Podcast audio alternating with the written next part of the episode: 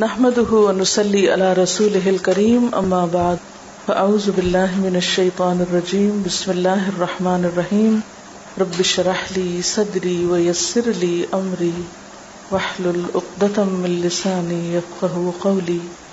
عن أبي هريرة قال قال رسول الله صلى الله عليه وسلم، المؤمن القوي خير وأحب إلى الله من المؤمن الضعيف.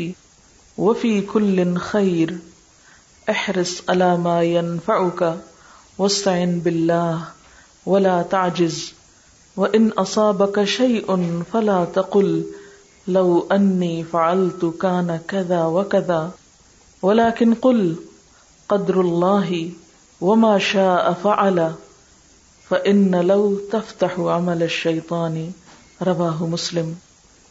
سیدنا ابو حریر رضی اللہ تعالی عنہ سے روایت ہے کہ رسول اللہ صلی اللہ علیہ وسلم نے فرمایا، طاقتور مومن، کمزور مومن سے زیادہ بہتر اور اللہ کو زیادہ محبوب ہے اور ہر ایک میں بہتری ہے۔ اس چیز کی حرص کرو جو تمہیں نفع دے اور اللہ سے مدد طلب کرو اور ہمت نہ ہارو۔ اور اگر تمہیں کچھ نقصان پہنچ جائے تو یہ مت کہو کہ اگر میں ایسا کر لیتا تو ایسا ہو جاتا۔ البتہ یہ کہو، اللہ کی تقدیر یہی تھی اور جو اس نے چاہا وہ کیا۔ کیونکہ اگر یعنی لو، یہ لفظ شیطان کے کام کا دروازہ کھول دیتا ہے۔ ان ابھی ہریرا تقال ابو حریرا رضی اللہ تعالی عنہ کہتے ہیں یا انہوں نے کہا، قال رسول اللہ صلی اللہ علیہ وسلم کہ رسول اللہ صلی اللہ علیہ وسلم نے فرمایا، المؤمن القوی، قوی مومن، طاقتور مومن خیر اچھا ہے وہ احب اور زیادہ پیارا ہے اللہ اللہ کو، من المؤمن الضعیف، کمزور مومن سے، ضعیف مومن سے وہ کل خیر، اور بھلائی ہر ایک میں ہے یعنی کبھی اور ضعیف دونوں میں۔ احرس ہرس رکھو تما کرو ما ينفعو کا اس پر جو تم کو فائدہ دے۔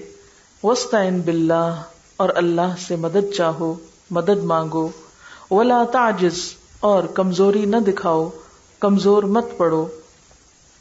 وہ ان اصاب کا شعی ان اور اگر پہنچے تم کو کوئی چیز یعنی نقصان، فلا تقل، تو مت کہو۔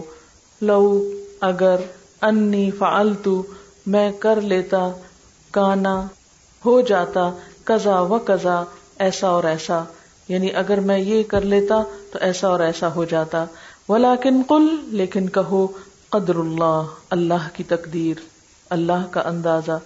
وما شاء افعل اور جو اس نے چاہا وہ کیا۔ ان لو، کیونکہ لو کہنا یا لو کا لفظ تفتح کھول دیتا ہے عمل شیطان شیطان کا دروازہ۔ یہاں اسی بات کو ایک اور طرح سے سمجھایا جا رہا ہے۔ اور وہ کیا ہے؟ کہ لوگ دو طرح کے ہوتے ہیں۔ قوی، طاقتور اور ضعیف یعنی کمزور۔ اور ان دونوں میں سے جو قوت والا ہے، وہ اللہ کو زیادہ پیارا ہے۔ لیکن بات یہ ہے کہ قوت سے مراد کیا ہے یہاں؟ کیا قوی سے مراد پہلوان ہے یا ریسلر ہے؟ یا باکسر ہے، یا کوئی لڑاکا انسان ہے، نہیں۔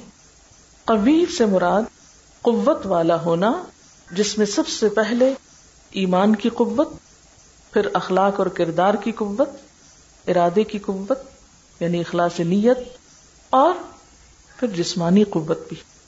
کیونکہ جسمانی طور پر اگر انسان صحت مند ہوتا ہے، تو انسان کے لیے نیکی کے بڑے بڑے کام کرنا آسان ہوتا ہے، بنسبت ایک بیمار انسان کے یا ایک ضعیف انسان کے۔ انسانی زندگی میں جسمانی قوت کے اعتبار سے جوانی کا دور بہترین دور ہے اور اس کے بارے میں خاص طور پر سوال بھی کیا جائے گا۔ جیسے حدیث میں آتا ہے نا کہ قیامت کے دن جب تک انسان پانچ باتوں کا جواب نہ دے دے، اس وقت تک اس کے قدم ٹل نہیں سکتے، ہل نہیں سکتے، اور جن میں سے ایک سوال جوانی کے بارے میں ہے، کیونکہ اس وقت انسان کی ساری قوتیں خوب کام کر رہی ہوتی ہیں۔ ان قوتوں سے انسان چاہے تو خیر کا کام لے لے، چاہے تو غلط کام کرے۔ اسی طرح کمزوری میں خصوصاً بچپنا اور بڑھاپا، یا پھر کمزوری کا ایک سبب بیماری ہوتا ہے۔ تو بیماری سے بھی پناہ مانگنے کو کہا گیا ہے، کیونکہ آفیت کی دعا اللہ تعالیٰ کو بہت پسند ہے کہ بندہ جسمانی، مالی ذہنی، روحانی ہر اعتبار سے آفیت میں ہو تاکہ اس کو ایک قوت حاصل ہو نیکی کے کاموں کی۔ تو یہاں پر یہ فرمایا کہ قوی مومن کمزور مومن سے زیادہ بہتر ہوتا ہے یعنی زیادہ نیکی کے کام کر سکتا ہے۔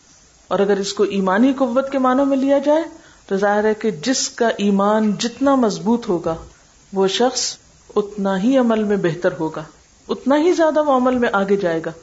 اسی طرح جو شخص اخلاقی قوت، کردار کی قوت رکھتا ہے، جو اپنے اصولوں کا پابند ہے، اس کی زندگی میں بھی اگرچہ مشکلات آئیں گی، لیکن اس کے کام کی کوالٹی زیادہ بہتر ہوگی۔ اسی طرح نیت کی قوت یعنی کچی نیت کا نہ ہونا، بلکہ سچی نیت والا ہونا، ارادے کی قوت، یہ ساری قوتیں انسان کو خیر اور بھلائی کی طرف لے جاتی ہیں۔ مثلاً ایک شخص ارادے کا مضبوط ہے۔ اور ایک ارادے کا کمزور انسان ہے، کچے ارادے والا ہے۔ کام شروع کیا، پھر ارادہ بدل دیا۔ پیچھے نہ لگے اس کام کے، اس کو تکمیل تک نہ پہنچایا۔ اسی طرح کردار کی قوت ایک شخص وعدے کا سچا ہے، بات کا سچا ہے۔ امانت کا لحاظ رکھنے والا یا امانت کو وفا کرنے والا ہے۔ اور اس کے برعکس ایک شخص اس کو پرواہ نہیں، امانت کیا ہے اور وہ واپس لوٹی کہ نہیں لوٹی۔ وعدہ کیا کیا تھا، بات کر کے بھول گیا۔ کہہ کے چھوڑ دیا۔ یعنی اس کی زندگی میں کوئی استقامت نہیں کوئی کنسٹینسی نہیں۔ وہ ایک کام شروع کرتا ہے اسے ادھورا چھوڑ دیتا ہے دوسرا شروع کرتا ہے اس کو چھوڑ دیتا ہے۔ تو یہ سب کس بات کی دلیل ہے؟ ارادے کی کمزوری کی ایمان کی کمزوری کی اور نتیجتاً عمل کی کمزوری کی۔ تو پھر جب آپ کے پاس کوئی ایسا عمل ہے ہی نہیں ہاں، جیسے آپ صلی اللہ علیہ وسلم کے پاس ایک شخص آئر پوچھا کہ مجھے اچھا عمل بتایا اپنے فن کل آمن تو بلا سب مستقم اور اللہ تعالیٰ کو بھی سب سے زیادہ پسند کون سے کام ہے جو خواہ تھوڑے ہوں، مگر دوام ہو ان پر۔ مستقل طور پر کیے جائیں، چھوڑے نہ جائیں۔ یعنی کسی بھی کام کو کرنا، پھر چھوڑ دینا، چلنا، پھر بیٹھ جانا۔ تو آپ دیکھیں کہ خرگوش اور کچھوے کی چال میں خرگوش تیز رفتار، جسمانی طور پہ قوی ہونے کے باوجود کیوں ہار گیا تھا؟ کیوں پیچھے رہ گیا تھا؟ کیونکہ اس کے کام میں دوام نہیں تھا۔ وہ کبھی کر رہا ہے، کبھی نہیں کر رہا۔ تو بہت سا وقت اس نے ضائع کر دیا، لہٰذا وہ دوڑ میں جیت نہیں سکا۔ تو یہ ایک بہت بڑی حقیقت ہے کہ اللہ کا محبوب بندہ بننے کے لیے انسان کو قوت چاہیے۔ اور قوت کس کس چیز کی؟ ایک انسان کی زندگی کے جو مختلف پہلو ہیں، ایک اس کا جسمانی پہلو، پھر اس کا ذہنی پہلو، پھر روحانی پہلو، پھر جذباتی پہلو۔ تو حقیقی معنوں میں مضبوط یا قوی انسان وہی ہو سکتا ہے کہ جس کے یہ سارے پہلو مضبوط ہوں۔ اگر ان میں سے کوئی ایک پہلو بھی کمزور ہے، تو وہ پھر کبھی مومن نہیں ہو سکتا۔ اب سوال یہ پیدا ہوتا ہے کہ کیا چیزیں جسمانی طور پر انسان کو مضبوط بناتی ہیں؟ وہ کون سے کام ہیں جس سے انسان ذہنی طور پر قوت پکڑتا ہے؟ وہ کیا طریقے ہیں کہ انسان ایموشنلی اسٹرانگ ہو؟ آساب مضبوط ہوں اس کے؟ اور ہماری روح کس طرح قوی ہو سکتی ہے، مضبوط ہو سکتی ہے؟ تو مختصراً سب سے پہلے جسم کو قوی رکھنے کے لیے چار چیزیں ضروری ہیں۔ نمبر ایک، اچھی غذا۔ نمبر دو، مناسب ورزش۔ نمبر تین، جسمانی آرام یعنی ریلیکسیشن اور نمبر چار، سونے کی صحیح عادات۔ جہاں تک اچھی غذا کا تعلق ہے، تو اچھی غذا سے مراد متوازن غذا ہے بیلنس ڈائٹ یعنی انسانی جسم کو جن چیزوں کی ضرورت ہے، وہ تھوڑی تھوڑی مقدار میں ساری ہی موجود ہوں۔ کسی بھی ایک چیز کی انتہا کر دینا، مثلا بہت زیادہ شکر کا استعمال یا بہت آئلی چیزوں کا استعمال یا پھر بہت کاربوہائیڈریٹس کا استعمال، تو جب بھی ڈائٹ یا غذا بیلنس نہیں ہوگی تو طرح طرح کی بیماریاں جنم لیں گی۔ پھر اسی طرح پانی کا استعمال، کیونکہ جب پانی کا استعمال کم ہوتا ہے تو خون میں ٹاکسک مادے بڑھ جاتے ہیں اور اس سے پھر بیماریوں کے خطرات بڑھ جاتے ہیں۔ اسی طرح جنک فوڈ سے پرہیز، کیونکہ وہ انسان کے نظام ہضم پر بہت برا اثر ڈالتی ہیں۔ پھر اسی طرح اپنی عمر اور اپنی روز مرہ کی عادات جو ہے یا آپ کا جو طور طریقہ ہے زندگی کے رہنے کا، اس کے مطابق غذا کا انتخاب۔ مثلا بچے کی غذا بوڑھے سے مختلف ہوگی۔ ایک نوجوان کی غذا ایک بوڑھے انسان سے مختلف ہوگی۔ پھر اسی طرح خواتین اور مرد کے درمیان مختلف چیزوں کا فرق ہو سکتا ہے۔ یعنی عورت اور مرد کے درمیان کچھ چیزوں کا فرق ہو سکتا ہے کہ کچھ مخصوص غذائیں خصوصاً خواتین کے لیے ضروری ہیں یا وائس ورثہ پھر اسی طرح یہ ہے کہ غذا کی مقدار کا متناسب ہونا یعنی نہ تو بہت کم کھانا کہ انسان فاقو مرنے لگے، اور نہ بہت زیادہ کھانا کہ جس سے انسان کی ذہنی صلاحیتیں متاثر ہونے لگے پھر اسی طرح بھوک لگنے پہ کھانا، اسی طرح کھانے کے اوقات متعین کرنا، یہ تمام چیزیں جسمانی صحت کے لیے ضروری ہیں۔ دوسری چیز ورزش ہے، تو اس میں واک کرنا یا بھاگنا یا پھر سانس کی ورزش یعنی بریدنگ ایکسرسائز جو ہیں، کیونکہ فریش ایئر صاف ہوا انسان کی صحت کے لیے بہت ضروری ہے، خاص طور پر ارلی مارننگ گہرے سانس لینا۔ پھر اسی طرح جسمانی ریلیکسیشن میں کام اور آرام کا جو توازن ہے، خصوصاً جو مصنون طریقہ ہے دوپہر کا قیلولہ یعنی تھوڑی دیر کے لیے اگر آپ سو نہ بھی سکیں تو آنکھیں بند کر کے لیٹ جائیں یعنی لمبی نیند، تان کے سونا نہیں، بلکہ دن کا ایک بڑا حصہ کام کرنے کے بعد، نصف نہار کے بعد پھر انسان تھوڑی دیر کے لیے ریلیکس کر لے۔ پھر اسی طرح سونے کی عادات صحیح ہوں۔ رات جلد سونا، صبح جلدی اٹھنا، صبح دیر تک سوتے نہ رہنا، کیونکہ بہت سے لوگ اپنے دن کا وہ پہلا حصہ جبکہ انسان کو کام شروع کر دینا چاہیے، اس کو سو کے گزارتے ہیں۔ رات جو آرام کے لیے اللہ نے بنائی، اس میں جاگتے ہیں۔ تو جو فطرت کے خلاف چلتے ہیں، تو اس سے بھی کئی بیماریاں پیدا ہوتی ہیں۔ دوسری چیز ہے انسان کی ذہنی نشو نما یا ذہنی قوت۔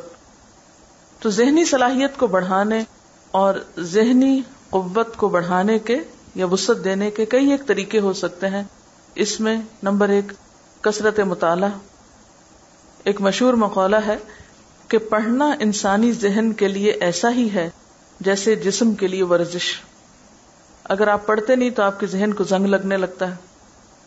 صرف فارمل ایجوکیشن ہی نہیں، اپنے تعلیم کے علاوہ بہت سی چیزوں کا مطالعہ، جس میں دین اور دنیا دونوں چیزیں شامل ہو سکتی ہیں۔ مثلا اخبار ہے، رسالے ہیں، یا اسی طرح ٹیلی ویژن کے مفید پروگرامز دیکھنا، جس سے آپ کی معلومات میں اضافہ ہو۔ کیونکہ پہلے تو صرف کتابیں پڑھنے سے ہی معلومات میں اضافہ ہوتا تھا اور ذرائع بھی ہیں۔ پھر اسی طرح نمبر دو، جو کچھ آپ پڑھیں، اس کو اپنے دوستوں کے ساتھ ڈسکس کریں۔ یعنی اپنے مطالعے کو صرف اپنے تک نہ رکھیں۔ ذہنی نشو نما کے لیے کیا ضروری ہے؟ کہ آپ دوسروں تک اس پیغام کو پہنچائیں۔ دوسروں سے کمیونیکیٹ کریں ڈسکس کریں۔ اس سے کیا ہوگا؟ مائنڈ اسٹیمولیٹ ہوگا۔ اور خصوصی طور پر علماء کی صحبت۔ جب انسان اپنے سے زیادہ پڑھے لکھے لوگوں کی مجلس میں بیٹھتا ہے، تو ایک دم آپ کا دماغ جو ہے زیادہ بہتر کام کرنے لگتا ہے، یہ اس کے پہلو زیادہ کھلتے ہیں۔ یعنی مثلا قرآن کی ایک آیت آپ خود پڑھتے ہیں تو آپ کو اتنا معنی سمجھ نہیں آتا جتنا آپ کسی بھی مفسر کے پاس یا کسی بھی قرآن سکھانے والے کے پاس بیٹھ کر اس کے کئی پہلو دیکھتے ہیں۔ اسی طرح ایک حدیث اگر آپ خود پڑھتے ہیں تو ذہن اس طرح نہیں کھلتا جب آپ کسی علم والے سے پڑھتے ہیں تو کئی پہلو آپ کے سامنے آتے ہیں۔ تو ایسے لوگوں کے پاس بیٹھنا اور اس کا اہتمام کرنا جو ہم سے زیادہ علم رکھتے ہوں۔ یہ زندگی میں بے حد ضروری ہے، ورنہ انسان کی ذہنی نشو نما رک جاتی ہے آگے نہیں بڑھ سکتا۔ پھر اسی طرح ذہن کو فوکس کرنے کی ایکسرسائز یعنی کنسنٹریشن آپ کی بے حد ضروری ہے۔ پھر انالیس کرنے کی صلاحیت کریٹیکلی چیزوں کو انالائز کرنے کی جو صلاحیت، یہ بے حد ضروری ہے۔ ہر چیز کو ایز اٹ از جیسا لیا، ویسا مان لیا، قبول کر لیا، نہیں۔ غور و فکر کی عادت جو ہے، وہ بھی ضروری ہے۔ پھر اسی طرح کائنات میں غور و فکر، مختلف چیزوں کی طے تک جانا۔ اللہ تعالیٰ نے ہمارے اندر تجسس کا مادہ رکھا ہے، لیکن ہم اس مادے سے کیا فائدہ اٹھاتے ہیں؟ لوگوں کی ذاتی زندگیوں کے بارے میں تجسس کرتے رہتے ہیں۔ یا غیر ضروری چیزوں کے بارے میں معلومات حاصل کرتے رہتے ہیں۔ تو اسلام ہمیں کیا سکھاتا ہے؟ من حسن اسلام المر ترک ہو مالا یعنی۔ انسان کے اسلام کا حسن کیا ہے کہ ان باتوں کو چھوڑ دے جس سے اس کا کوئی مطلب نہیں۔ پھر اسی طرح انسان کی روحانی صحت اور روحانی قوت۔ روحانی قوت کے لیے ساری عبادات ہیں۔ نماز، روزہ، حج، زکوٰۃ، صدقہ، خیرات، یہ سارے آپ کو روحانی طور پر مضبوط کرتے ہیں۔ پھر اسی طرح قرآن کی تلاوت، کہ قرآن کو بھی روح کہا گیا۔ جو آپ کی روح پر براہ راست اثر انداز ہوتی ہے، خاص طور پر قرآن کی بلند آواز سے تلاوت، ایمان کو بڑھانے کے ذرائع، اس میں پھر اچھی مجلسوں میں جانا، نیکی کی محفلوں میں بیٹھنا جہاں نیکی کی بات ہو، پھر کائنات میں غور و فکر، جس سے انسان اللہ تعالیٰ کا قرب پائے۔ ان نفی خلق السماوات والارض واختلاف اللیل والنہار لآیات لأولی الالباب الذین یذکرون اللہ قیاما وقعودا وعلا جنوبهم. یعنی ذہنی نشو نما اور روحانی ساتھ ساتھ چلتی ہے. کیونکہ لأولی الالباب عقل والوں کے لیے ہے نا یہ غور و فکر. یعنی ذہنی نشو نما جن کی ہو رہی ہو، تو اس کے ساتھ ساتھ پھر روحانی نشو نما بھی ہوتی ہے انسان کی. کیونکہ جب انسان ان چیزوں پر غور و فکر کرتا ہے تو فوراً اللہ کو پاتا ہے.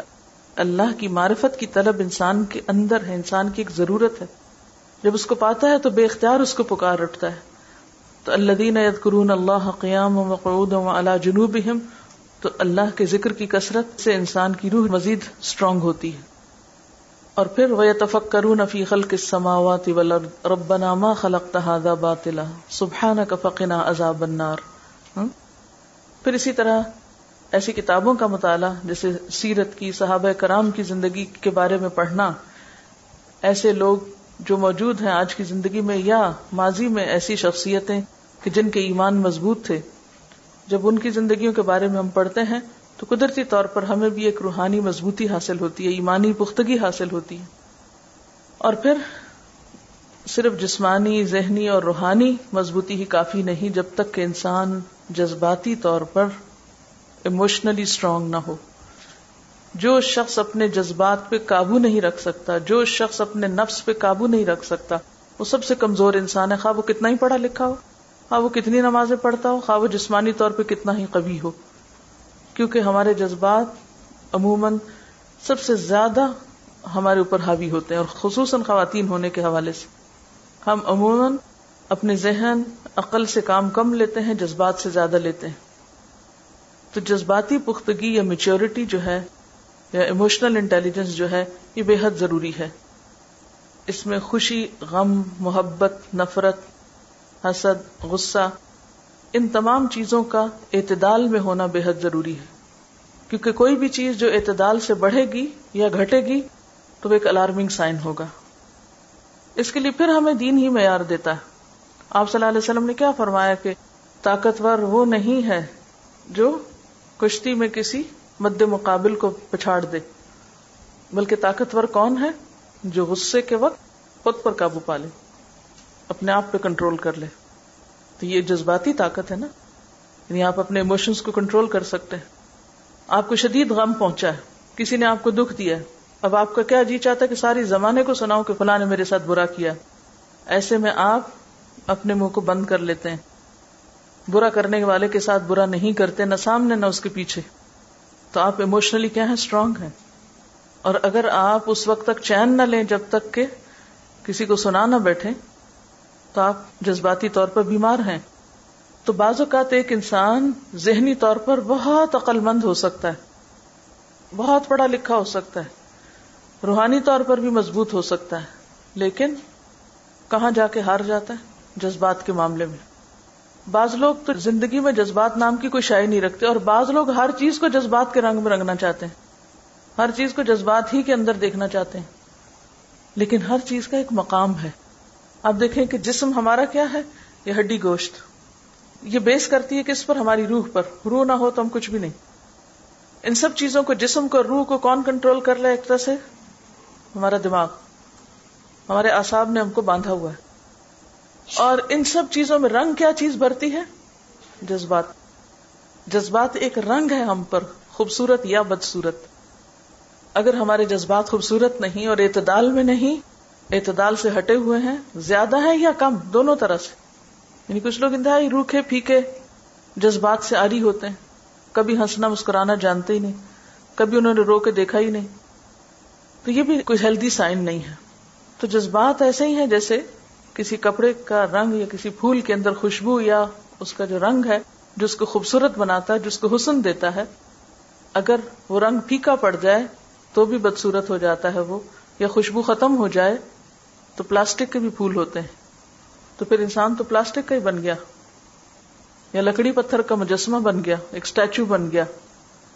تو جذبات ہماری زندگی میں بے حد ضروری ہیں۔ وہ ہمیں چلتا رکھنے کے لیے ایک فیول مہیا کرتے ہیں۔ بہت ساری ہماری جسمانی اور روحانی قوتوں کو چینلائز کرتے ہیں۔ ان کو ایک صحیح راہ پہ لے جاتے ہیں اور انسان کو بڑھاپے میں بھی جوان رکھتے ہیں۔ اس کی سوچوں کو اور اس کے جو کام کرنے کی صلاحیت ہے اس کو بلند رکھتے ہیں۔ جوانی کا حصہ انسان کے جذبات کے اظہار کا سب سے اہم حصہ ہوتا ہے زندگی کا۔ تو وہ اس میں بھی بوڑھے ہوتے ہیں، ڈل ہوتے ہیں۔ تو ہمارا ہنسنا، ہمارا رونا، ہماری گفتگو، ہماری تمام چیزیں جو ہیں، ہماری جذبات سے کنٹرول ہوتی ہیں۔ ایون ہماری عبادات میں جب جذبات کا رنگ آتا ہے تو خوبصورت ہو جاتی ہیں۔ جیسے نماز کے اندر خوشی خزو یا اللہ کے سامنے آپ روتے ہیں تو اس کو خوبصورت بنا دیتے ہیں۔ حج تو ہے ہی جذبات کا سفر۔ ساری عبادت ہی جذبات پر مبنی ہے۔ اسی طرح جب آپ کسی کو دیتے ہیں زکوٰۃ، صدقات وغیرہ، تو اس کے پیچھے بھی آپ کے جذبات ہی کار فرما ہوتے ہیں۔ تب آپ اپنی محبوب ترین چیز اپنے مال میں دوسروں کو شریک کرتے ہیں۔ اسی طرح قرآن کا پڑھنا، اگر وہ جذبات سے خالی ہو، تو بھی ایک طرح سے بے روح ہو جاتا ہے۔ محض ایک انٹلیکچل ایکٹیویٹی رہ جاتی۔ لیکن جذبات کا توازن میں ہونا بے حد ضروری ہے۔ ورنہ جتنا یہ چیزوں کو خوبصورت بناتے ہیں، اتنا ہی زیادہ یہ بدسورت کر دیتے ہیں۔ انسان کی ساری شخصیت مس ہو کر رہ جاتی۔ یعنی ان سب چیزوں کی قوت انسان کو قوی مومن بناتی ہے۔ اور ان سب چیزوں کو بلینڈ تقوی۔ انسان پھر شعور کی اعلیٰ ترین منزل پہ ہوتا ہے اور زندگی ایک امتحان ہے۔ اس امتحان میں وہی کامیاب ہے جو باشعور ہے۔ اگر ہماری ساری ایفرٹ صرف جسم کی تحت پر صرف ہو جائے اور روح کو بھول جائیں یا صرف روحانیت کے پیچھے لگ جائیں اور ہم عقلی تقاضے یا جذباتی تقاضوں کو فراموش کر دیں تو یہ کوئی ہیلدی ایٹیٹیوڈ نہیں ہوگا۔ یہاں پر ایک اچھے انسان کی پہچان کیا بتائی گئی؟ خیر و احب اللہ اور اللہ کے محبوب بندے کی پہچان کیا بتائی گئی؟ کہ وہ قوت والا ہے، وہ اسٹرانگ ہے۔ اب آپ ایک مضبوط درخت سے اپنے آپ کو تشبیح دیجیے ایک مضبوط درخت کے کتنے فائدے ہوتے ہیں؟ اور ایک کھوکھلے تنے والے یا کھوکھلی جڑوں والے درخت کا کیا نقصان ہو سکتا ہے؟ کھوکھلی جڑوں والا کسی وقت آپ کے سر پہ آ کے گر سکتا ہے۔ اس پہ کوئی صحیح پھل نہیں لگ سکتا۔ لیکن جو جمع ہوا مضبوط ایک درخت ہوتا ہے، وہ سایہ بھی دیتا ہے، وہ سبزہ بھی لاتا ہے، وہ پھل بھی لاتا ہے، کیونکہ استقامت ہے اس کے اندر۔ اسلحہ ثابتن و فرعها فی السماء۔ کسی بھی کام میں کامیابی کا جو راز ہے، وہ استقامت ہے، محنت ہے۔ یعنی ایک کام کرنا اور پھر اس کو کرتے چلے جانا، چھوڑنا نہیں۔ اور اگر جسمانی اعتبار سے انسان کمزور ہے، تو آپ دیکھیے کہ نہ تو آپ کا عبادت میں دل لگے گا۔ شیطان بھی کہاں حملہ آور ہوتا ہے؟ جہاں ایمان کمزور ہوتا ہے۔ زیادہ وسو سے وہیں پر آ کے ڈالتا ہے۔ پھر اسی طرح اگر آپ کھڑے نہیں ہو سکتے نماز میں، آپ میں طاقت ہی نہیں روزہ رکھنے کی، تو آپ کی عبادات کا کیا حال ہوگا؟ مالی اعتبار سے آپ کیوں کمزور ہوتے ہیں بعض اوقات کہ آپ کے اندر طاقت ہی نہیں کوئی کام کرنے کی، لہٰذا آپ دوسروں کے اوپر ڈپینڈنٹ ہیں۔ آپ کی جیب میں پیسہ نہیں کہ آپ خود سے صدقہ خیرات کر سکیں۔ کمزوری ہے نا؟ یعنی مالی کمزوری کی بھی بسا اوقات وجہ کیا ہوتی ہے؟ جسمانی کمزوری۔ کام بہت ہے کرنے کے۔ آپ کر کے نہیں دے رہے، کر ہی نہیں پا رہے۔ تو پھر گھر بیٹھ کے تو آپ کو کوئی نہیں دے گا۔ تو آپ صدقے، خیرات سے، حج سے، عمرے سے، بہت سے اور چیزوں سے محروم رہ گئے۔ پھر اسی طرح آپ کسی کی خدمت نہیں کر سکتے۔ جب آپ خود ہی گرے پڑے ہیں، جب آپ کو کسی نے اٹھانا ہے، آپ کس کو اٹھانے کے قابل ہیں پھر؟ ہے یا نہیں؟ اگر آپ خود بیمار ہیں، تو آپ تو چاہیں گے کہ لوگ آپ کی خدمت کو پہنچے آپ کی عادت کریں، آپ کس کی عادت کرنے کو جائیں گے؟ آپ کس کو سہارا دے کے اٹھائیں گے؟ تو اصل وجہ کیا ہے پیچھے؟ کمزوری۔ تو خواہ جسمانی کمزوری ہو یا ایمانی کمزوری ہو یا علمی کمزوری ہو۔ اب دیکھیں بہت سے لوگ کہتے ہیں، ہمیں تبلیغ کرتے ہوئے ڈر لگتا ہے۔ ڈرنا کس کی علامت ہے؟ کمزوری کی علامت ہے۔ ایمانی کمزوری ہے یا علمی کمزوری ہے آپ کے اندر؟ آپ کو لوگوں سے کیوں ڈر لگتا ہے؟ کیونکہ آپ کو پتا کہ آپ کو خود ہی کچھ نہیں آتا۔ آپ کسی کو بتانے لگیں گے، لوگ آپ سے دو سوال کریں گے، آپ ڈر کے بیٹھ جائیں گے۔ تو آپ کیا کہتے ہیں؟ نہیں نہیں نہیں، میں تو اس کام کے قابل نہیں۔ بھی کس نے کہا کہ آپ مسکین بن کے بیٹھے؟ آپ کوشش کریں، ہمت کریں۔ آگے بڑھیں۔ ہاں؟ تو بات یہ ہے کہ اگر آپ چاہتے ہیں ایک اچھے انسان بنے اگر آپ چاہتے ہیں کہ اللہ کے محبوب بن جائیں، تو پھر آپ کو کمر کسنی پڑے گی، ہمت کرنی پڑے گی، محنت کرنی پڑے گی، تکلیف اٹھانی پڑے گی، مشقت کرنی پڑے گی۔ جیسے حضرت عمر نے فرمایا تھا نا اخشو شنو سخت جان بنو ان لا تدوم۔ نعمتیں ہمیشہ نہیں رہتی۔ آرام اور سکھ کی زندگی ہمیشہ نہیں رہتی۔ یہ سب کچھ جو کچھ آج تمہارے پاس ہے ہمیشہ نہیں رہے گا۔ آج اگر تمہارے پاس جوانی ہے، تمہارے ہاتھ پاؤں کام کرتے تو کل یہ چھن جائے گا، واپس سب کچھ چلا جائے گا۔ آج آپ اچھی طرح دیکھ سکتے ہیں تو ضروری نہیں کہ ہمیشہ آپ ایسے ہی دیکھتے رہے معلوم نہیں کس دن آنک لگ جائے۔ آپ اچھا سے سن سکتے ہیں، معلوم نہیں کس دن آپ کے سننے کی طاقت چھن جائے۔ آپ بول سکتے ہیں، معلوم نہیں کس دن آپ بولنے کے قابل نہ رہے کیونکہ جب انسان کمزور ہوتا ہے، ایمانی یا روحانی یا جسمانی طور پہ، منہ سے لفظ نہیں نکلتا۔ آپ سب نے ان کیفیات کا تجربہ کیا ہوگا۔ اور پھر آپ دیکھیے کہ دنیا میں بھی کامیاب لوگ کون ہوتے ہیں۔ جو طاقتور ہوتے ہیں۔ آج آپ دیکھیں کہ دنیاوی اعتبار سے ترقی یافتہ قومیں کون سی ہیں؟ جن کے پاس جسمانی صحت ہے، ذہنی صحت ہے، ارادے کی مضبوطی ہے۔ دنیا کی کامیابی کے لیے تو یہی چیزیں چاہیے نا۔ اور آخرت کی کامیابی کے لیے کیا چاہیے؟ ایمانی قوت کردار اخلاق کی قوت اگرچہ دنیا کے لیے بھی ایک سرٹن لیول کا کردار چاہیے آپ کو کامیاب ہونے کے لیے۔ جھوٹے لوگ کہیں کامیاب نہیں ہو سکتے، دھوکہ باز کہیں کامیاب نہیں ہو سکتے۔ اگر وقتی طور پر انہیں کوئی کامیابی نظر بھی آتی ہے تو وہ بہت جلد ختم ہو جاتی۔ اب دیکھیے کہ اللہ سبحانہ و تعالیٰ نے قرآن پاک میں ایک واقعہ بیان کیا ہے کہ بنی اسرائیل نے جب مطالبہ کیا تھا کہ ہمارے لیے ایک ایسا کمانڈر یا بادشاہ مقرر کیا جائے کہ جس کی سربراہی میں ہم جنگ کر سکیں تو اللہ تعالیٰ نے تالوت کو چنا تھا۔ وقال لهم نبيهم ان الله قد بعث لكم طالوت ملكا قالوا ان يكون له الملك علينا ونحن احق بالملك منه ولم يؤت سعه من المال۔ جب ان کے نبی نے ان سے کہا کہ اللہ نے تمہارے لیے تالوت کو بادشاہ مقرر کیا یعنی تمہارا کمانڈر بنایا۔ قالو کہنے لگے انا یکون له الملك علينا بادشاہت کیسے ہو سکتی ہے اس کے لیے؟ وہ نہ احق مل ملک من ہم زیادہ حقدار ہیں بادشاہت کے۔ اور ان کی دلیل کیا تھی؟ ولم آتم من المال۔ اس کے پاس مال زیادہ نہیں۔ وہ سمجھتے تھے کہ جس کی لاٹھی، اس کی بہن، جس کے پاس مال ہے، وہ سب کچھ کر سکتا ہے۔ ان کے نزدیک مال کی قوت سب سے بڑی قوت تھی۔ لیکن اللہ سبحانہ و تعالیٰ کے نزدیک قوت کا معیار کچھ اور تھا۔ وہ کیا؟ کالا ان اللہ علیکم اللہ نے اسے تم پر چن لیا ہے۔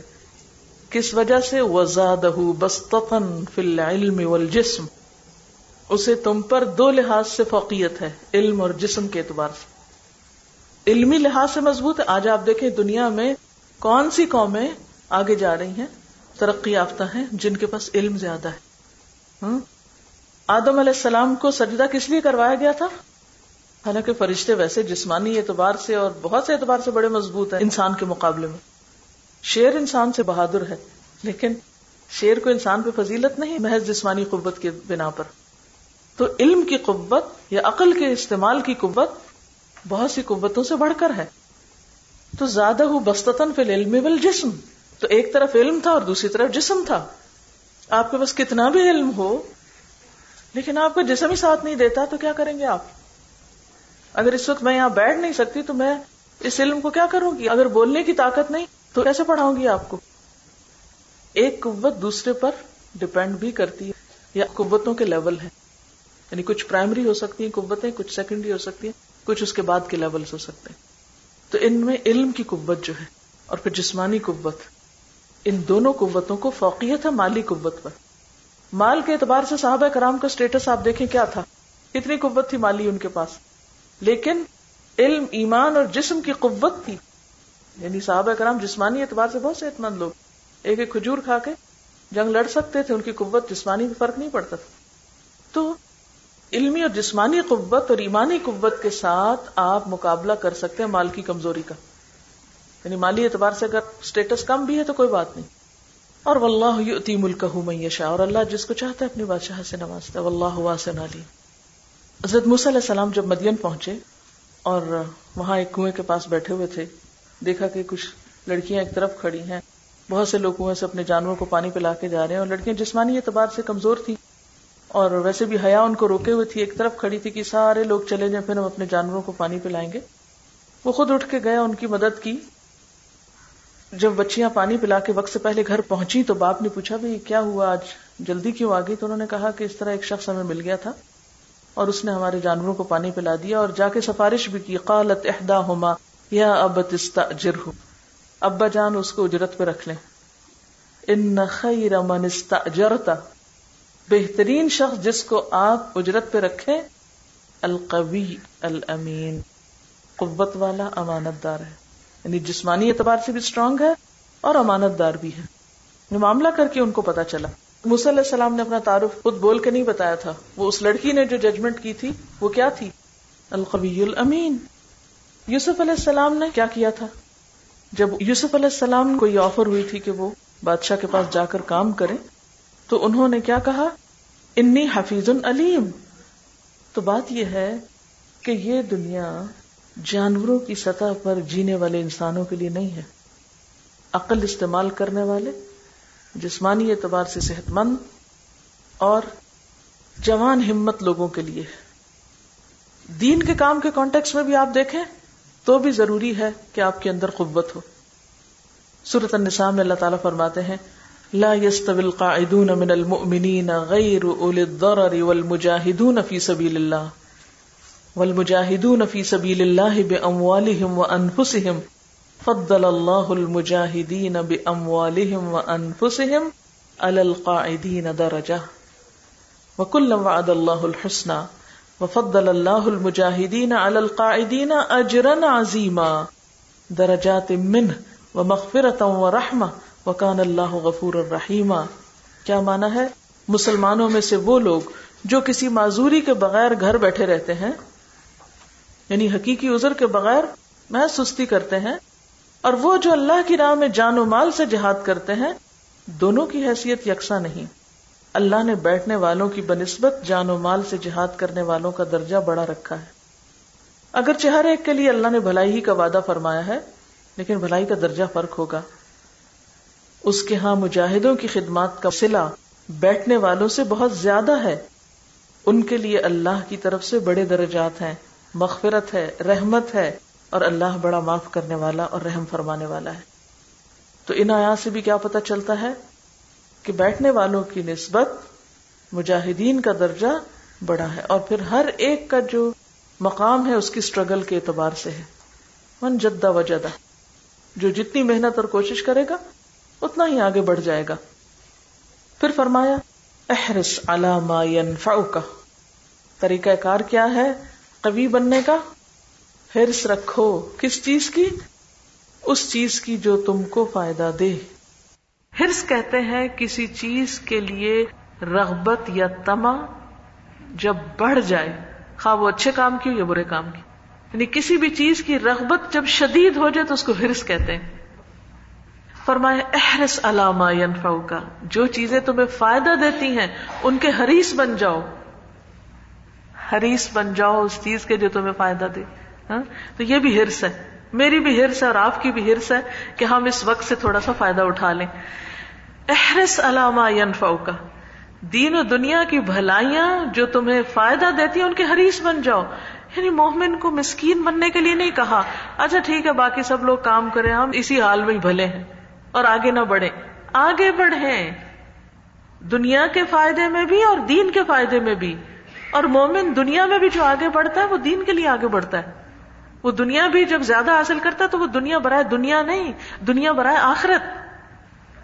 تو اچھے کاموں کی ہرس ایمان کا حصہ ہے۔ جذبے جوان ہونے چاہیے۔ امنگیں بڑی ہونی چاہیے۔ نظر بلند ہونی چاہیے۔ جیسے علامہ اقبال نے کہا نا، نگاہ بلند، سخن دل نواز ہاں؟ تو نگاہ بلند ہونی چاہیے۔ احرص ما ينفع ہر وہ چیز جو تم کو فائدہ دیتی ہے۔ اس کی ہرس رکھو، اس کی تلاش رکھو، کمزوری مت دکھاؤ، ڈاواں ڈول ہو کے مت بیٹھ جاؤ، درماندہ نہ ہو جاؤ، ہر نفع مند چیز کی ہرس رکھو۔ مومن زندگی میں انٹرسٹ لینے والا ہوتا ہے، دلچسپی لینے والا ہوتا ہے۔ ایک پروگرسو تھنکنگ کا مالک ہوتا ہے۔ خیر اور بھلائی کی طرف نگاہ اٹھانے والا ہوتا ہے۔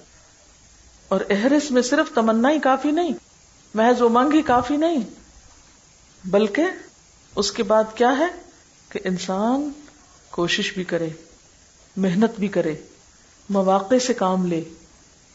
یعنی جس کے اندر ایک ہرس لگ جائے گی، پھر اس کی نگاہیں کام کرنے لگیں گی، اس کی صلاحیتیں جاگ اٹھیں گی۔ جس کے اندر کوئی امنگ ہی نہیں، اس کی ساری صلاحیتوں کو زنگ لگ جائے گا۔ جب جذبہ جوان ہوگا، جب ارادے بلند ہوں گے تو پھر آپ کی صلاحیتیں بھی خوب کام کریں گی۔ اور کامیابی کا معنی اللہ دین کا چراغ پانا نہیں۔ بہت سے لوگ کیا سمجھتے ہیں؟ کامیابی کے لیے کوئی میجک کی لے لو؟ کوئی اللہ دین کا چراغ لے لو؟ نہیں۔ مسلسل محنت اور کوشش۔ اپنی صلاحیتوں کا استعمال۔ یعنی کامیابی کس چیز کا نام ہے؟ کسی اچانک بائی چانس خوش قسمتی سے پیش آنے والا کوئی اتفاقی واقعہ نہیں ہوتا؟ یعنی جب ہم کہتے ہیں نا کہ فلاں شخص زندگی بہت سکسیسفل ہے، تو ایسا نہیں کہ وہ ہاتھ پہ ہاتھ دھر کے بیٹھا ہوا تھا کہ اچانک کوئی حادثہ ہوا اور وہ اچھل کے وہ اوپر جا بیٹھا، کہ ہوا کا جھونکا آیا اور اس نے ایک پلاسٹک کی تھیلی کو اڑایا اور درخت کی ٹاپ پہ جا چڑھایا۔ تو ہم بھی پلاسٹک کی تھیلی کی طرح بیکار پھرتے رہے ادھر ادھر، لڑکتے اور کسی ہوا کے جھونکے کا انتظار کریں جو ہم کو وہاں لے جائے، اس اونچائی پہ پہنچ کر بھی اس کو کوئی خوبصورت نگاہ سے نہیں دیکھتا۔ ایسے اوپر چڑھنے والے کو کوئی نہیں کہتا کہ ہاں یہ اس کا مقام ہے اور یہ اس کو زیب دیتا ہے اور اس کو یہی ہونا چاہیے۔ کامیابی نام ہے صحیح ڈائریکشن پر جنرلی محنت کرنے کا۔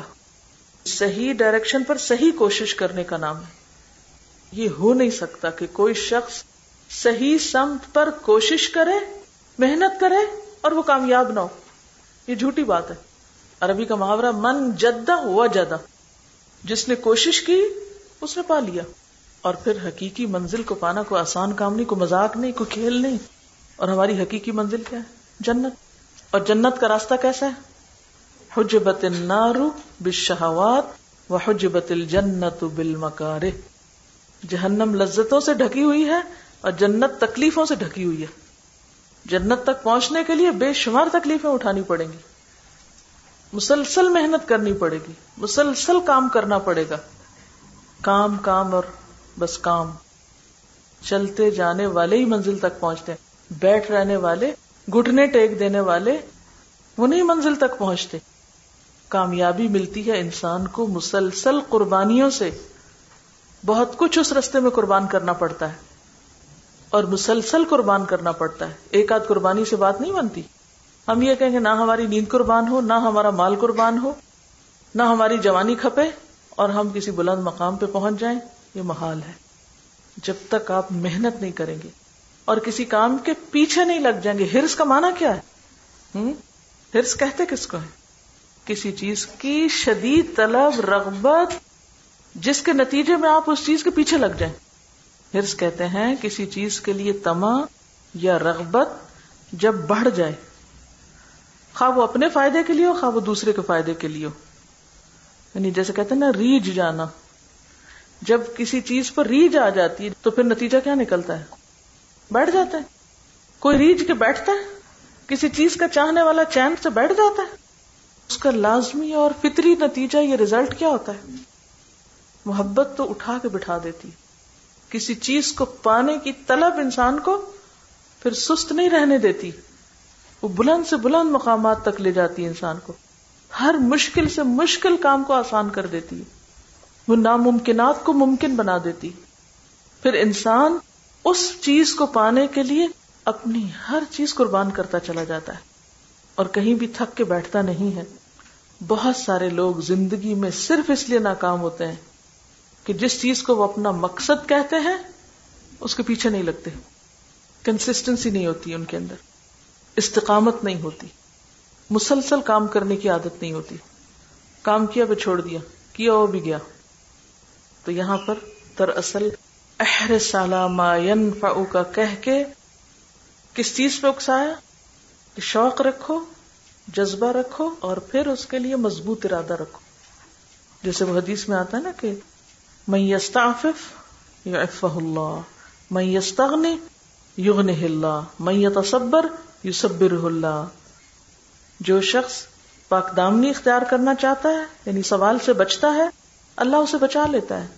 جو بے نیازی اختیار کرتا ہے، اللہ اسے بے نیاز کر دیتا ہے. جو صبر کا دامن پکڑتا ہے، اللہ اسے صبر کی توفیق دے دیتا ہے. اور کوئی شخص ایسا عطیہ نہیں دیا گیا جو صبر سے زیادہ بہتر اور وسیع تر ہو. یعنی پھر مشکلات کا مقابلہ کس سے کیا جائے؟ ہمت نہ ہاری جائے۔ جو چیز بھی مرضی کے خلاف زندگی میں آئے، اس کا ڈٹ کے مقابلہ کیا جائے۔ اور ڈٹ کے مقابلے کا معنی الجھنا نہیں ہوتا۔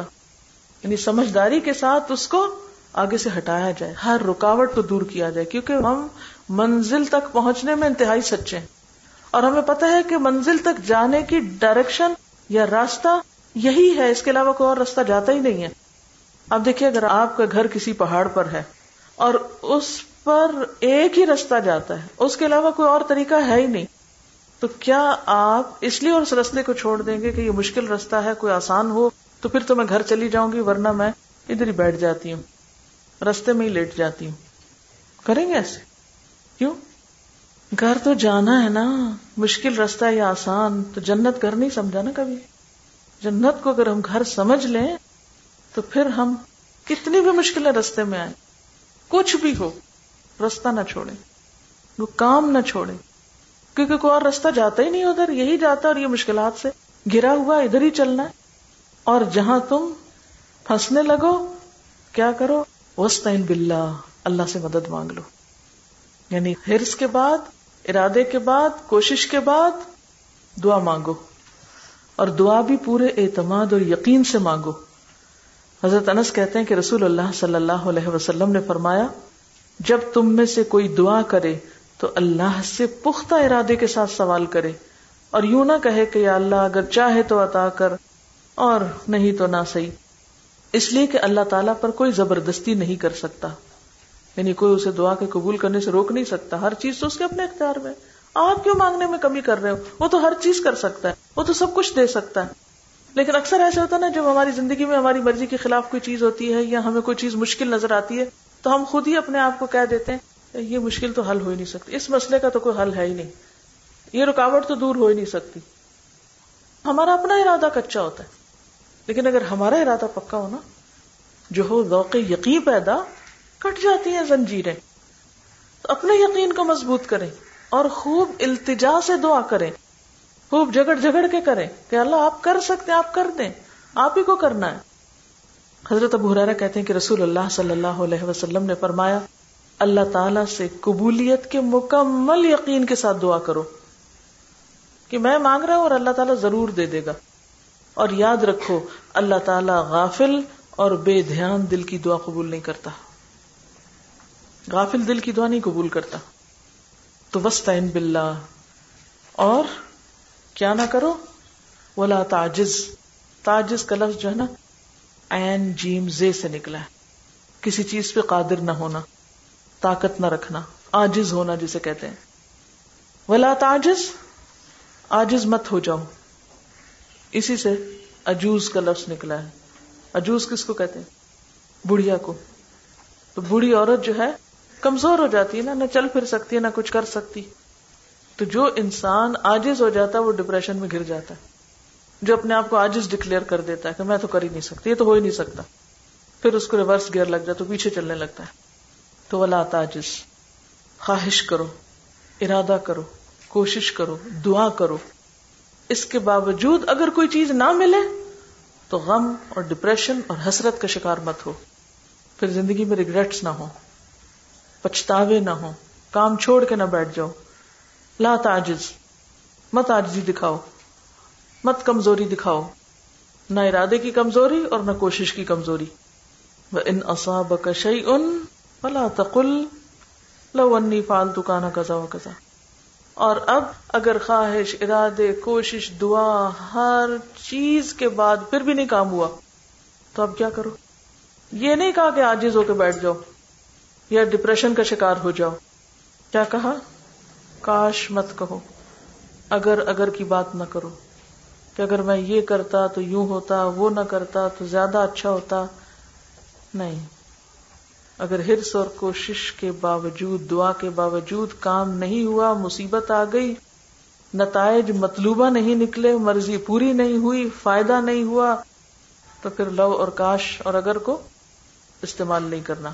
یعنی اپنی گفتگو کا حصہ نہ بناؤ اس چیز کو۔ اپنی ذات کا احتساب اور مراقبہ اور محاسبہ اور اس کے نتیجے میں مجاہدہ، یہ سب تو مطلوب ہے، پسندیدہ ہے۔ لیکن محض زبانی گفتگو کر کے اپنے اندر کی غم یا اپنے اندر کے احساس زیاں کو لوگوں کے سامنے بار بار دہراتے رہنا، اس کا فائدہ کیا ہوتا ہے؟ سوائے اس کے کہ وہ احساس نکل جائے گا اور ختم۔ انسان دوسروں کی نظر میں بھی کمزور پڑتا ہے۔ جب آپ ہر وقت اپنے غم اور دکھ، حسرتیں اور مایوسیاں اور ناکامیاں ان کا تذکرہ ہی کرتے رہتے ہیں اور دوسروں کو سناتے رہتے ہیں، تو یہ چیز دوسروں کے لیے بھی کچھ خوشگوار نہیں ہوتی۔ اس کے بنسبت کیا کرنا چاہیے؟ مستعین باللہ اور آگے کو دیکھو۔ اگر کہنا، کاش کہنا، اس قسم کا پچھتاوا جس کے نتیجے میں کوئی عمل میں تبدیلی نہ ہو، یہ کیا ہے دراصل؟ صرف پیچھے دیکھتے رہنا۔ یہ ایک ایٹیٹیوڈ کا نام ہے۔ کاش کہنا کیا ہے یا اگر کہنا کیا ہے، پیچھے دیکھنا۔ اور احرس اور وسطین باللہ اور لاتا عجز کیا ہے؟ آگے دیکھنا۔ تو اصلاح کس سے ہوگی؟ حالات کس سے درست ہوں گے؟ ہر وقت پیچھے پلٹ کے دیکھنے سے۔ نہیں۔ جو ہو گیا، سو ہو گیا۔ اس سے کیا کرو؟ سبق لو۔ نصیحت پکڑو۔ عبرت لو اور آگے بڑھو۔ ناکامی کے تذکرے بار بار نہ کرو۔ کیوں؟ اس سے کیا ہوتا ہے؟ غم کا تذکرہ بار بار کرنے سے غم میں اضافہ ہوتا ہے۔ ناکامی کا تذکرہ بار بار کرنے سے ایک ناکام نفسیات جنم لیتی ہے۔ اپنے نفس اور ضمیر کی ملامت کا ذکر لوگوں کے سامنے کرنے سے وہ ہلکی پڑ جاتی ہے۔ انسان دوسروں کی نگاہ میں ہلکا ہو جاتا ہے۔ اور یہی دہراتے رہنے سے کاش میں یہ نہ کرتا اور یہ کر لیتا۔ ایک دفعہ تو اپنے دل میں آپ نے اپنی غلطی دیکھ لی اور آئندہ کے لیے سبق سیکھ لیا، یہ تو ہے ٹھیک۔ لیکن اگر آپ یہی کچھ کیے چلے جا رہے ہیں، تو ایسے لوگ آگے نہیں بڑھ سکتے۔ اسی طرح کوئی بھی ناکامی یا دکھ یا غم جو انسان کی زندگی میں گزرا ہو، اس پر صبر باعث اجر ہے۔ اور صبر کمانا کیا ہے؟ کہ اسے قبول کر لو، کہ اللہ کا فیصلہ یہی تھا۔ لیکن بار بار ان چیزوں کا ذکر، یہ ایک طرح سے شکوا کرنا بھی ہے اللہ کا کہ میرے ساتھ ایسا کیوں ہو گیا، میرے ساتھ ہی کیوں ہوا؟ اگر میرے ساتھ نہ ہوتا تو میں آج فلاں مقام پہ پہنچی بھی ہوتی۔ اب وہ سارے چانسز تو گئے جو ہونا تھا ہو گیا۔ اب اس ذکر کا مقصد کیا ہے؟ کیا آپ دوسروں سے ہمدردی حاصل کرنا چاہتے ہیں؟ دوسروں کی نگاہ ہم اہمیت حاصل کرنا چاہتے ہیں؟ ایسی باتوں سے تو نہ ہمدردی ملتی ہے، نہ ہی کسی کے دل میں جگہ بنتی ہے آپ کے لیے۔ تو اسلام ہمیں مایوسی کے کھڈ سے نکال کر ایک جیتا جاگتا پروگرسو ہارڈ ورکنگ اور آگے بڑھنے والا انسان بنانا چاہتا ہے۔ اور یہ ایک حقیقت ہے کہ انسان کی گفتگو میں جو الفاظ استعمال ہوتے ہیں، ان کا اس کی شخصیت پر اثر پڑتا ہے۔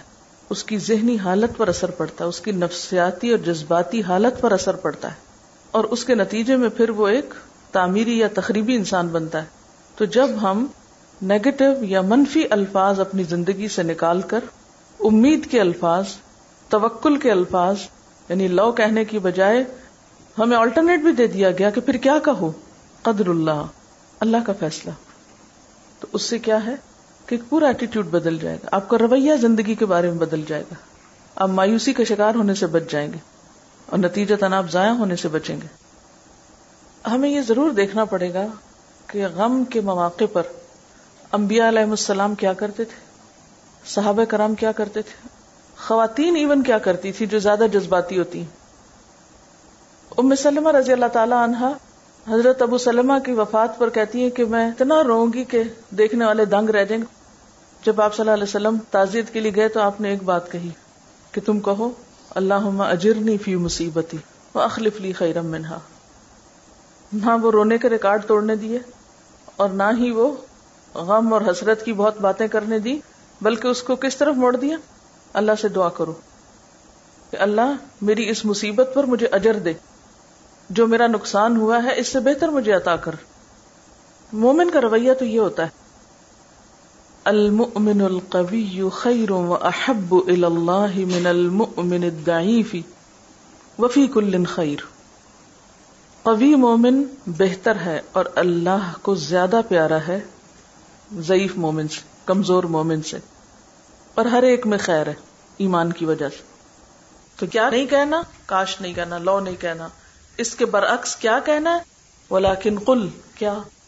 قدر اللہ، یہ اللہ کی تقدیر تھی۔ وہ ماشا افعال اور جو اس نے چاہا وہ کیا۔ اب ایکسپٹ کر لو۔ آجز نہیں ہو، مسکین مت بنو، مظلوم مت بنو سیلف پٹی کا شکار نہیں ہو۔ بلکہ کیا کرو؟ اللہ کو منظور نہیں تھا۔ میں نے تو جو کرنا تھا کر لیا۔ اب کوشش کے بعد جب کوئی کام نہیں ہوتا نا، تو انسان کے اندر ایک خاص اطمینان ہوتا ہے۔ میری کوتا ہی نہیں ہے۔ میں نے کوئی کسر نہیں چھوڑی، میں نے پوری محنت کر لی۔ اگر اللہ نہیں چاہتا تو کوئی بات نہیں۔ تقدیر یہی ہے، اللہ کا فیصلہ یہ مجھے قبول ہے۔ اب اگر ایک انسان نہ کچھ خواہش رکھے، نہ محنت کرے، نہ دعا مانگے، اور کیا کرے؟ یہ سوچتا رہے، اللہ چاہے خود ہی ہو جائے گا، اگر قسمت میں ہوا تو مل جائے گا، اگر میرے نصیب کا ہے تو کہیں نہیں جاتا۔ تو یہ بات بھی درست نہیں۔ یہ باتیں آپ کب کر سکتے ہیں؟ یہ کب کہہ سکتے ہیں کہ اللہ کی تقدیر یہی تھی؟ جب آپ ساری اپنی ذمہ داری پوری کر لیں۔ پھر تقدیر کی بات کریں۔ یہ نہیں کہا گیا کہ کچھ نہ کریں اور تقدیر کو بلیم کرتے رہیں۔ پھر فرمایا ان لو تفتح عمل الشیطان لو کہنا شیطان کا دروازہ کھول دیتا ہے۔ کاش کہنا اگر کہنا شیطان کو رستہ دیتا ہے۔ یعنی اس رستے سے شیطان آ جاتا ہے۔ کیسے؟ سب سے پہلی بات یہ کہ ہم حسرت، ندامت ریگریٹس شرمندگی کا شکار ہوتے ہیں۔ خود ہی خود کڑتے رہتے ہیں، ہاتھ ملتے ہیں۔ انگلیاں کاٹتے ہیں، دانت پیستے ہیں۔ کیوں نہ ہوا؟ ایسے کر لیتا، وہ نہ ہوا۔ اور اگر اس معاملے میں کوئی اور شریک ہو تو اس کو بلیم کرنا شروع کر دیتے ہیں۔ حتیٰ کہ اللہ تعالیٰ کو بھی معاف نہیں کرتے۔ اللہ تعالیٰ سے بھی شکوے شروع کر دیتے ہیں۔ تو جو شخص اللہ کی رضا پہ راضی نہیں ہوتا، پھر ایسا شخص شیطان کا ساتھی بن جاتا ہے۔ ایک مومن کا یقین کس بات پر ہوتا ہے؟ کہ میں نے ایک اچھا کام کرنے کی جو نیت کی تھی، مجھے اس پہ اجر مل گیا۔ میں نے جو اچھی خواہش رکھی تھی مجھے اس پہ بھی اجر مل گیا۔ میں نے جو دعا کی تھی مجھے اس پہ بھی اجر مل گیا۔ میں نے جو کوشش کی تھی، جو محنت کی تھی، اس پر بھی اجر محفوظ ہو گیا۔ اب اگر نتیجہ دنیا میں نہیں بھی نکلا، میرے مطلب کا، میری مرضی کا، تو آخرت میں تو نکلے گا۔ کوئی مایوسی نہیں۔ یہ کہنے کی بجائے کہ میری ساری کوشش ہی غلط تھی اور فلاں نے غلطی کی، تو بعض اوقات انسان پھر غلط بیانی کا شکار ہو جاتا ہے۔ ایسے میں بس پھر پی جاؤ۔ اللہ کے فیصلوں پر خوبصورت طریقے سے راضی ہو جاؤ۔ منفی بات مت سوچو۔ ورنہ ہم خود کو بھی اور دوسروں کو بھی تانے دینے لگتے ہیں۔ کیا فائدہ ہوا؟ بڑے اچھے بنتے تھے تم۔ بڑی بڑی باتیں کرتے تھے۔ بڑے بڑے ارادے تھے تمہارے۔ کیا بنا تمہارا لوگ بھی شرمندہ کرتے اچھا پھر آپ اپنے آپ حوصلہ دیتے ہیں، ایک اور آ جاتا ہے۔ کیا فائدہ ہو اتنی نمازوں کا؟ کیا ملا اتنی دعائیں کر کے، اتنے وظیفے کر کے؟ تو اس وقت انسان پھر کیا سوچنے لگتا ہے؟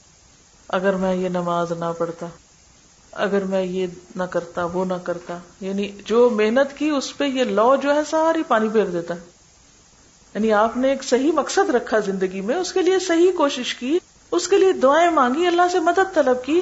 اب اگر نہیں ہوا تو آپ اپنی ہر چیز کو کہیں گے، میں نے کیا ہی ٹھیک نہیں۔ سب غلط ہے۔ تو آپ نے کیا کیا؟ کر کے توڑ کاٹ دیا، پھینک دیا، ضائع کر دیا، صرف فضول باتیں کر کے۔ شیطان آ گیا وہاں۔ شیطان نے آ کے کیے کرائے پہ خوب پانی پیرا سب ضائع کر دیا۔ یعنی آپ نے ایک نیک نیتی سے کام شروع کیا، پوری ایفرٹ ڈالی، نتیجہ مرضی کا نہیں ملا۔ تو آپ کہ کاش میں یہ نہ کرتا۔ کہنا چاہیے آپ کو۔ مثلاً ایک شخص پڑھنا شروع کرتا ہے۔ آخری سال کے آخری دن اس کی ڈیتھ ہو جاتی۔ اب کوئی کہے، کاش وہ نہ ہی پڑھتا، کیا فائدہ ہو اس کو پڑھنے کا؟ کیا ملا اس کو؟ نہیں، اس نے جو کچھ کیا، اس کو مل جائے گا۔ اللہ کیا محنت نہیں ضائع ہوتی۔ اگر اس کی نیت اچھی تھی تو اس کی ساری کوششیں محفوظ ہیں۔ تو عام طور پر جو لوگ کاش اور اگر کی بات کرتے ہیں، پھر ان کی باتیں کیا ہوتی ہیں؟ کوئی فائدہ نہیں دنیا میں سچا بننے کا، کوئی فائدہ نہیں محنت کرنے کا، کوئی فائدہ نہیں کسی خوش فہمی میں رہنے کا۔ اب جب ہم بول دیتے ہیں، کاش میں یہ نہ کرتا، تو اس ایک جملے نے آپ کا سفایا کر دیا پچھلا سارا۔ شیطان کھلا دشمن پہنچ گیا سب کچھ لوٹ مار کرنے۔ ایک مصیبت تو آئی تھی، ساتھ اس نے ایک اور مصیبت ڈال دی۔ تب ختم کر دیا اس نے۔ تو یہ شیطان کی اکساہٹ ہوتی ہے۔ یہ سب شیطانی باتیں ہوتی ہیں۔ بہت دفعہ ایسا ہوتا ہے کہ ہم محنت کرتے ہیں لیکن مطلوبہ صلاح نہیں پا سکتے۔ تو ایسے میں پھر ہمیں مایوس نہیں ہونا۔ اب آپ دیکھیے کہ حدیث سے سبق کیا نکلتے ہیں۔ سب سے پہلی بات تو یہ کہ المؤمن القوی خیر و احب اللہ من المؤمن الضعیف۔ قوی مومن بننا ہے۔ اور قوی میں علم کی قوت، جسمانی صحت، ایمانی قوت، روحانی قوت، اخلاقی قوت، کردار کی قوت، ارادے کی قوت ڈٹرمینیشن اس کو اختیار کرنا ہے۔ آپ کے سامنے وہ مثال ہے نا حضرت ابن ام مختوم کی۔ نابینا تھے، لیکن ارادہ آپ دیکھیں کتنا مضبوط تھا۔ بعض جنگوں میں صفوں کے بیچ میں کھڑے رہے، جھنڈا لے کے۔ اپنی جگہ ہمیشہ ڈٹے رہے۔ استقامت۔ حضرت عمر کے دور خلافت میں حضرت سعد بن ابی وقاص جب تسخیر عراق کے لیے روانہ ہوئے، تو بھی حضرت ابن ام مختوم لشکر میں شامل ہو گئے۔ عراق جا رہا ہے لشکر، ساتھ چل پڑے۔ جنگ کادسیا میں زرا و بختر پہنے ہوئے تھے۔ نابینا تھے، لیکن زرا و بختر پورا فوجی لباس پہنے ہوئے تھے۔ آنکھوں میں روشنی نہیں تھی مگر ارادے کی کوئی کمزوری نہیں تھی۔ کبھی بھی خود کو انڈر ایسٹیمیٹ نہیں کیا، کبھی بھی پیچھے نہیں رہے۔ اور اسلامی علم اٹھا کے مجاہدین کی صفوں میں شامل تھے۔ جب لڑائی زوروں پر تھی اور مسلمان اور ایرانی ایک دوسرے سے گتم گتھا ہو رہے تھے، تو اس میں وہ بھی شہید ہو گئے۔ یہ کون سا شوق تھا جو ہر جگہ لے جاتا تھا ان کو؟ شہادت کا شوق تھا۔ اب اگر وہ کہتے ہیں، میں کیا کر سکتا ہوں؟ میرا تو ازر مقبول ہے، حالانکہ ان کا ازر اللہ کے ہاں مقبول تھا، وہ گھر بھی بیٹھتے اور نیت کر لیتے تو ان کو وجر مل جاتا، لیکن دور دراز کے سفر کیے اور صحابہ کرام کی ایمانی قوت سے پوری دنیا میں اسلام پھیلا۔ نہ انہوں نے سردی کی پرواہ کی، نہ گرمی کی کی، نہ گھروں کو چھوڑنے کی کی، نہ نئے علاقوں میں جانے کی کی۔ اسپین تک جا پہنچے، وہ افریقہ کو فتح کرتے چلے گئے، وہ چین تک آ گئے وہ ایران، روم، ہر طرف جا پہنچے۔ تو کبھی مومن بننے کے لیے اصل چیز کیا ہے؟ ہم؟ سب سے پہلے تو آپ نیت کریں، قوت پیدا کریں۔ کہتے نا، ہو صداقت کے لیے جس دل میں مرنے کی تڑپ، پہلے وہ اپنے پیکر خاکی میں جان پیدا کرے۔ جو کام آپ کرنا چاہیں نا، بار بار دوہرا کریں، یہ میں نے کرنا اور یہ میں نے کر کے چھوڑنا ہے۔ میں نے کر کے چھوڑنا ہے، چاہے میری کوئی تعریف کرے، چاہے مجھ پہ کوئی تنقید کرے چاہے مجھے کو پسند کرے، چاہے مجھے کو ناپسند کرے، چاہے مجھے شاباش ملے اور چاہے مجھے جوتے پڑے۔ میں نے کرنا ہے۔ میں نے نہیں چھوڑنا۔ اکثر لوگوں کے رستے میں ایک مشکل آتی ہے نا، تو بڑے سے بڑے منصوبے گرا بیٹھتے ہیں۔ میں تو اس قابل ہی نہیں ہوں۔ بھی نہیں تو بن جائے کوشش کریں۔ کس نے آپ کو کہا کہ قابل نہیں لا تاجس ہاں؟ اور اگر آپ کمزور ہوں گے نا، تو ہر کوئی آپ پہ حملہ آور ہوگا اور آپ کو ہڑپ کر جائے گا۔ لہذا اگر آپ اللہ کے محبوب بننا چاہتے ہیں تو قوت پیدا کریں اپنے اندر۔ ایمان کی قوت تھی تو فرشتے بھی اترتے تھے نا۔ قطار اندر، قطار اب بھی تو پہلی بات، قوت۔ قوت میں پھر نیت، ارادہ کریں۔ پھر آپ دیکھیں کہ اگر آپ جسمانی اعتبار سے کمزور ہیں تو اس کا علاج کریں۔ اسباب جانے کمزوری کے، پھر ان کے اوپر حاوی ہوں۔ اکیلے نہیں کسی چیز کا مقابلہ کر سکتے۔ تو دوسروں کو ساتھ میں لا لیں۔ آپ اکیلے گاڑی چلا رہے تھے بہت بڑی، لیکن جب وہ رک گئی تو کیا کیا آپ نے؟ دھکا دینا تھا تو اوروں کو بلا لیا۔ کس کو بلاتے ہیں آپ؟ جان پہچان والوں کو۔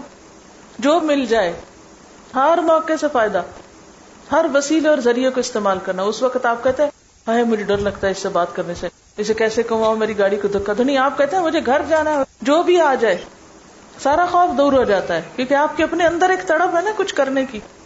ورنہ ہم پھونک پھونک کے اچھا اس سے کام لے کے نہ لیں، اس کو کام دے کے نہ دیں۔ سو باتیں سوچتے رہتے ہیں۔ لیکن جب ارادہ مضبوط ہوتا ہے، اپنے اندر یقین ہے، خود سچے ہیں، کسی کا ڈر نہیں۔ ولا تعجز۔ پھر کیا کرنا ہے؟ کبھی بننے کے لیے اہر سلام اور وسطین بلّہ ولا تاجز اور اگر مصیبت آ جائے، تو لو نہیں کہنا، بلکہ کیا کہنا ہے؟ یہ تقدیر تھی۔ ایکسپٹ کر لینا۔ ہے یہ ہے کرنے کا کام۔ اب اس کے لیے آپ کو ضروری ہے یہ سوچنا کہ آپ کی زندگی کا مقصد کیا، آپ کہاں پہنچنا چاہتے ہیں؟ آپ کیا بننا چاہتے ہیں؟ آپ نے اپنے لیے منزل کیا رکھی ہے؟ آپ کیا کرنے کے اہل ہیں؟ اپنی صلاحیتوں کو پہچانے اور سستی چھوڑ دیں، اپنے رویے کو بدل لیں۔ ٹھیک ہے؟ تو عموماً ہم خود کو نہیں بدلتے، دوسروں کو بلیم کرتے رہتے ہیں۔ دوسروں میں غلطیاں تلاش کرتے رہتے ہیں، اپنی غلطی بھول جاتے ہیں۔ سبحانک اللہم و بحمدک، نشہد اللہ الہ الا انت، نستغفرک و نتوب الیک۔